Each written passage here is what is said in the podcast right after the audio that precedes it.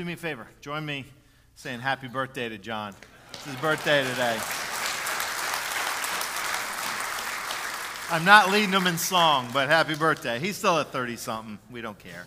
So, um, but uh, it, is, it is good, good to be here this morning. I want to also ask for um, just, just to lift up a couple prayer, um, well, one's concern and opportunity really quickly this morning. One, um, certainly keep the folks in Pittsburgh, the members of the Tree of Life Synagogue, um, in your prayers as the, the, the, just the evil that they experienced yesterday, the violence and the loss of life, the officers who were shot in, in the line of duty. Just pray for that whole situation, God's peace and presence in the midst of that. So we live that in prayer. Um, I also want to ask for your prayers. Kind of want to circle back to um, trunk or treat this afternoon. And this is what I want to ask you to pray for specifically. Certainly, we want everybody to have a good time, um, have a fun event. Uh, the, uh, Lori and Gail and Jen have worked their tails off, kind of pulling this together. But this is what the, the deep prayer I have is that this become a connection point for us. You know, we do these things to have fun and enjoy being together, but our, our greatest prayer is that they become missional and that the, everybody's welcome to come, but, but as their conversations happen and connections are made, that maybe some of those families that are looking for a place to connect, maybe some individuals that are looking for a deeper spiritual connection to God or, or searching for something, um, would, would find some connection. And that the conversation, part of the reason we encourage you to come is this is missional. The conversations might just seem like conversations, they might just seem like friend, friendly banter, but you never know where the connections are made that will be a bridge to somebody, to Christ. And I have those conversations. Some of you have shared with me your stories of how you either came to faith or maybe just came to be a part of our congregation through uh, an event or an outreach or just a conversation you had with somebody and being invited. So, so keep it in your prayer. Even if it's not something you're necessarily going to be here for, keep it in your prayer and pray that God would anoint and bless uh, what happens today. So, can you do that? All right. Oh, you sound so enthusiastic this morning. Come on. I don't know if you know the story, if you've ever heard the story, but years ago, the New York City Transit Authority lost a bus. I'm not making up. They lost a bus. Actually, they lost a bus and a bus driver. Bus driver by the name of William Cimillo. Now, when I say it happened many years ago, it happened in 1947. And for over a week, they had no idea where their bus or their bus driver went to until 10 days later, authorities found him. They found William Cimillo with the bus in Miami Beach. and um, they asked him, why? And his response was, I had just had enough. I was tired of the cold weather. I was tired of my passengers. I was tired of my family, which I don't know how that homecoming was after that, but uh, and he said he said that when he pulled out of the, the garage that day, instead of going right, as was his would be his course, he went left, and he just kept driving. He said, next thing I knew, I was driving by the White House. And I just kept going all the way uh, to, my, to Miami. Interestingly enough, and this tells you how much times have changed, when he was brought back to New York, he was initially arrested, but the charges were dropped and he got his job back. so I don't know what that says, but, but it was that, that phrase. In fact, years later, there was in process at one point to turn the story into a movie um, starring Elizabeth Taylor and there was a screenplay. It just never quite got off the ground as, as those things do. But it, it was the, the statement that he made, or that I read, certainly, that, that said, I had just had enough. I had just had enough. And, and, and I, think, I think I'm safe in saying that, that, we, that resonates with us all at some level. I mean, those moments. Hopefully, it's not a, a perpetual state, and I'm certainly not advocating driving away. But, but when you've just, you kind of hit a saturation point, whether it's in um, your job, it could be in, in a relationship or friendships that just aren't quite working out in that moment. uh, whatever it may be, when you just, you kind of have that impulse to, to want to get away. You know, I, we talked about advertising last week. We talked about Allstate, well, you know, Southwest. That's their advertising campaign. Want to get away? And situations you just want to get away from. Sometimes we really need that. We, we think we need it for our sanity. Uh, we had a, one of the, the, couples that comes at 8.15 uh, service. They're celebrating their 50th, or 58th anniversary today. Uh, Bob and, and, Sharon Bennett, and was joking this morning with the congregation, that, you know, talking about the space. This is not Bob and Sharon. I'm, I'm not talking about them, but their anniversary occasion reminded me of, uh, of a quote I once heard or an interview that I once heard by a gentleman. He and his wife had been married for, you know, 55, 60 years, some very, very long time. And they asked him, as, as yeah, exactly. God bless him. Come on now.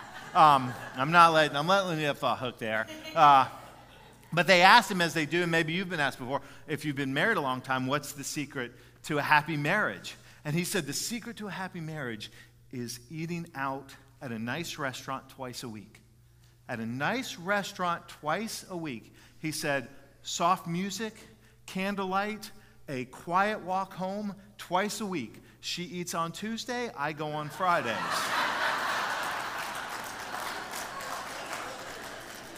I saw you nudging him. I knew where this was going. You were, but but but the, the, the joke we can laugh about because you know we, we kind of we, we understand. Yeah, we, we, certainly we understand that need to kind of whether create space or get away. I was, I was in line at Publix this week uh, getting some, some items for dinner.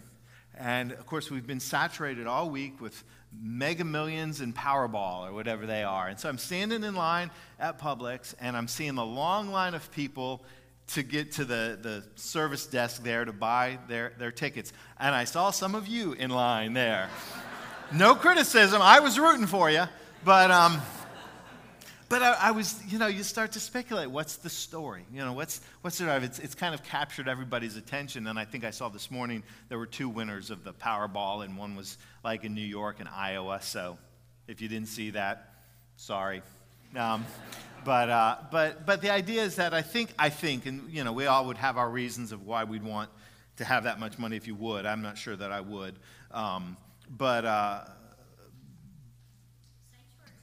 yeah, we, there'd be some benefits. Don't get me wrong, but uh, I'll go off the off the sidetrack there. But but the point is that, that sometimes I think it's a desire. A lot of times you hear people say, "What would you do if you won?" I'd just get away. I'd travel. I'd go. You know, I'd, I'd get away. And, and so we, we understand that because life has that way of, of kind of sometimes getting us to a tipping point.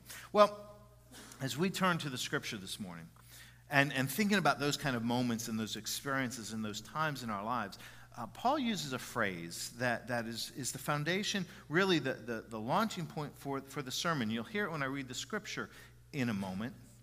And it's just these three words Don't lose heart. Don't lose heart because we have those moments where that's really hard. It is really, really hard, and sometimes maybe we do. So, so Paul says that. So I wanted to kind of really dig into that for a few moments this morning. Don't lose heart. So, so let's pick up at Second Corinthians uh, chapter 4, and I say pick up because I'm, I'm reading from the back end of the chapter, and it begins at verse 13. And Paul writes this He says, It is written, I believed, therefore I have spoken. Since we have the same spirit of faith, we also believe and therefore speak. Because we know that the one who raised the Lord Jesus from the dead will also raise us with Jesus and present us with you to himself. All this is for your benefit, so that the grace that is reaching more and more people may cause thanksgiving to overflow to the glory of God. Therefore, we do not lose heart. Hear it again. Therefore, we do not lose heart. Though outwardly we are wasting away, inwardly, yet inwardly we are being renewed day by day. For our light and momentary troubles are achieving for us an external glory that far outweighs them all. So we fix our eyes not on what is seen, but what is unseen, since what is seen is temporary, but what is unseen is eternal. We pray here God's blessing on the reading of His word. Friends, let's pray. Gracious Lord, we, uh, we do pray your blessing as we read from your word, as we worship together, these moments we share. Lord, anoint this time, anoint our hearts by the power of your Holy Spirit, and shape in us hearts of, of obedience and faithfulness and passion for the call of Christ upon our lives. This is our prayer, and we ask it in your name. Amen. Amen. So, again, that phrase, don't lose heart. When I read that, I, I, I like it. I, of course. I mean, who doesn't want to want to to grab onto that? But but as we so often do, the challenge becomes, the question becomes, okay, great, Paul, thanks. I don't lose heart. How? How? I mean, when, when, when life is up, you know, I'm up to here and, and how much I can take, when, when those circumstances aren't going my way, when I want to turn left and drive and just drive and drive and drive, you know, how, how do I not lose heart? And, and, and we, we see Paul reference some things in these verses that really are lived out through his entire life. And, and some, some, I hate to say strategies because I think that oversimplifies, some truths that, that become um, applicable to our lives in those moments when we, when we are feeling like we're going to lose heart. The first thing is this the very first verse that I read this morning.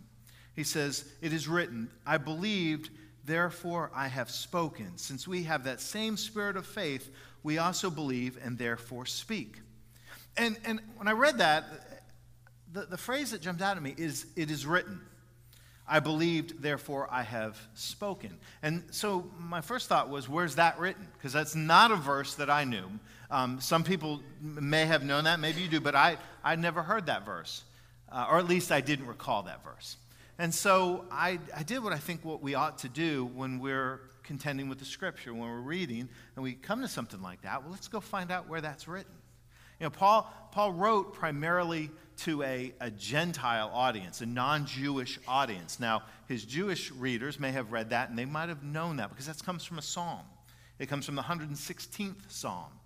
But most likely, his non Jewish readers wouldn't have known that. So hopefully they did. What, what we're challenged to do is go find out where that verse is. And so I said it's a psalm, it's 116th. And it, it can be translated exactly how Paul says, uh, I believed, therefore I spoke. But, but another way to translate that text is this it says, I have kept my faith even when I said, I am greatly afflicted. That's a psalm. I have kept my faith even when I said, even when I acknowledged, I am greatly afflicted. And it is interesting that Paul would reference that, keeping the faith in the face of afflictions. And that's really our first point this morning. How do we, how do we hold on to our heart? How do we not lose heart? Well, the first thing is we hold on to our faith. That's the example and the model of Paul's life. We hold on to our faith even in the moments that we would say we are dealing with affliction. That, that we are feeling the weight of, of whatever the world is is pushing on top of us. It was a characteristic of Paul's life. Uh, you don't have to go very far, far in any of his letters to find his reference to some of the things, the price that he paid on account of the gospel. Uh, and 2 Corinthians chapter 11 and 2 Corinthians chapter 12 are two of those primary chapters. But, but you can find it throughout the, the list of the, the price that he paid.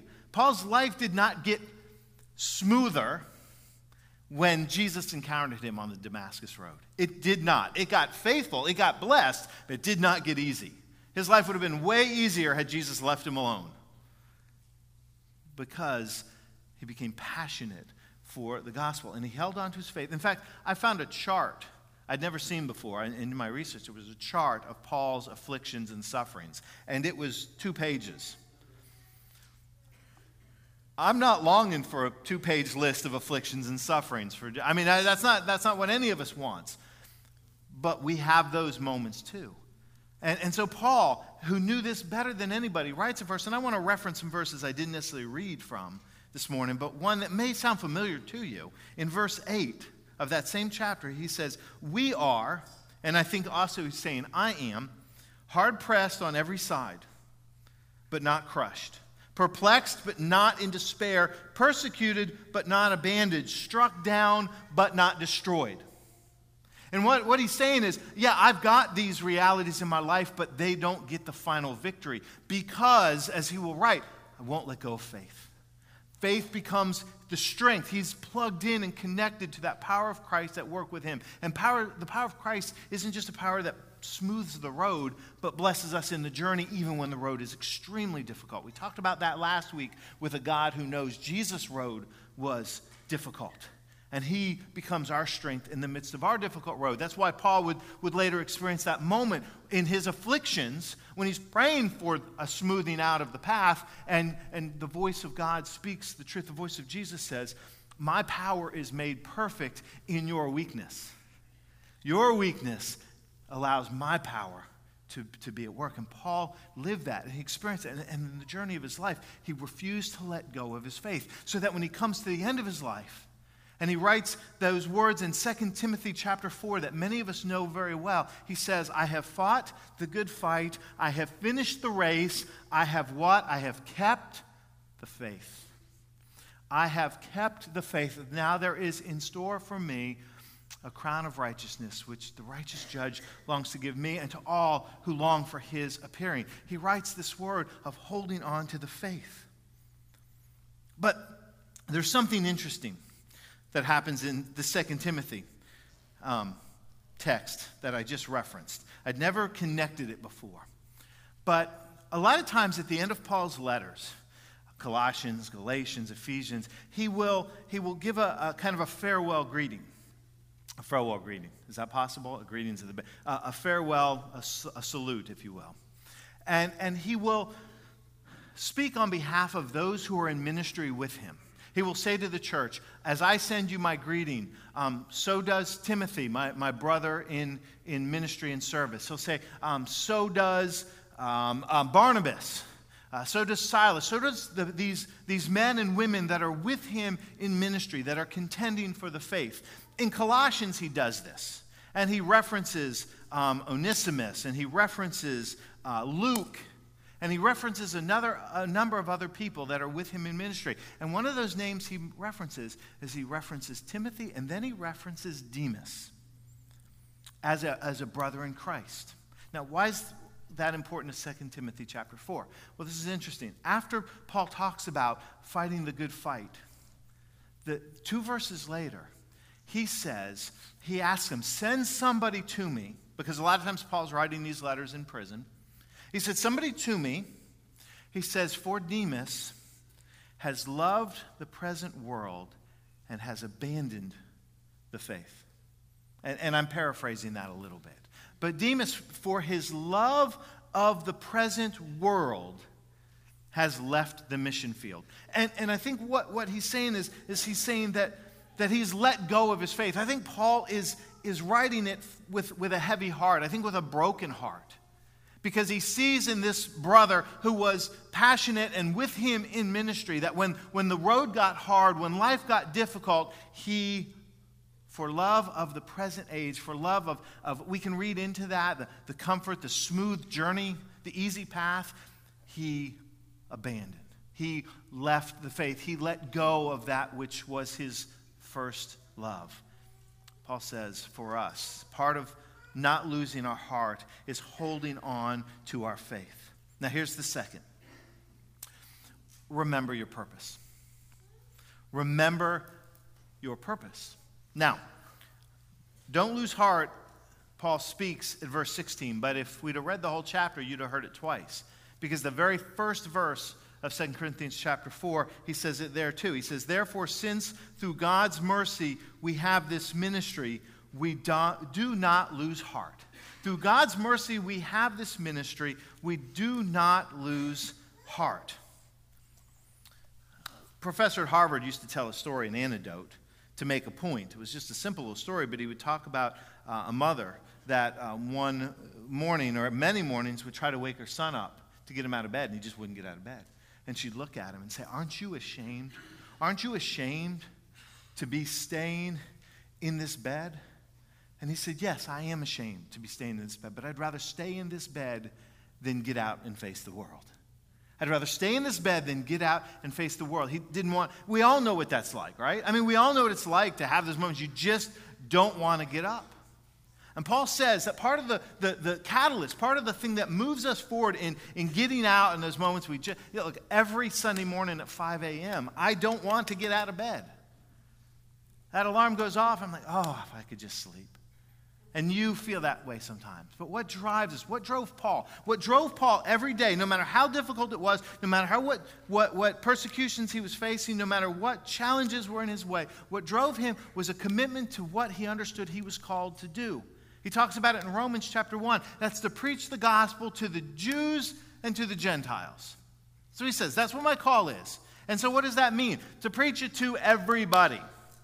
That's what he's saying. In fact, he goes on to reference that. He says, um, all this to your benefit, all that I'm doing to your benefit, so that the grace that is reaching more and more people may cause an overflow of thanksgiving to God. He understood that his life and even his suffering had purpose, that God was at work within it. Hear this God never wastes a pain. God never wastes a pain. I don't know that's not new with me. I don't know who said it first. I've heard it a number of times. You may have heard it before. But God doesn't waste our experiences. God doesn't waste even the challenges and the difficulties that we go through. God is a God of redemption. We think about redemption in, the, in, the, in, in an eternal significance, which we'll talk about in a moment. We think about the redemption of our souls, uh, the redemption and the promise of heaven. But God is constantly redeeming. And one of the ways God redeems is God redeems our experiences, even our pain and our difficulty, so that it has purpose. Paul understood that the things and the hardships he went through had purpose. When he was in prison, it had purpose. You know what? He got to, to, to, to share the faith with jailers who sometimes would come to Jesus. Your, your pain, your experiences, your challenges, they have a purpose. God redeems that because we have a purpose. We are all called to the service of Christ. Not in the same way, not in the same measure, but all to the same service.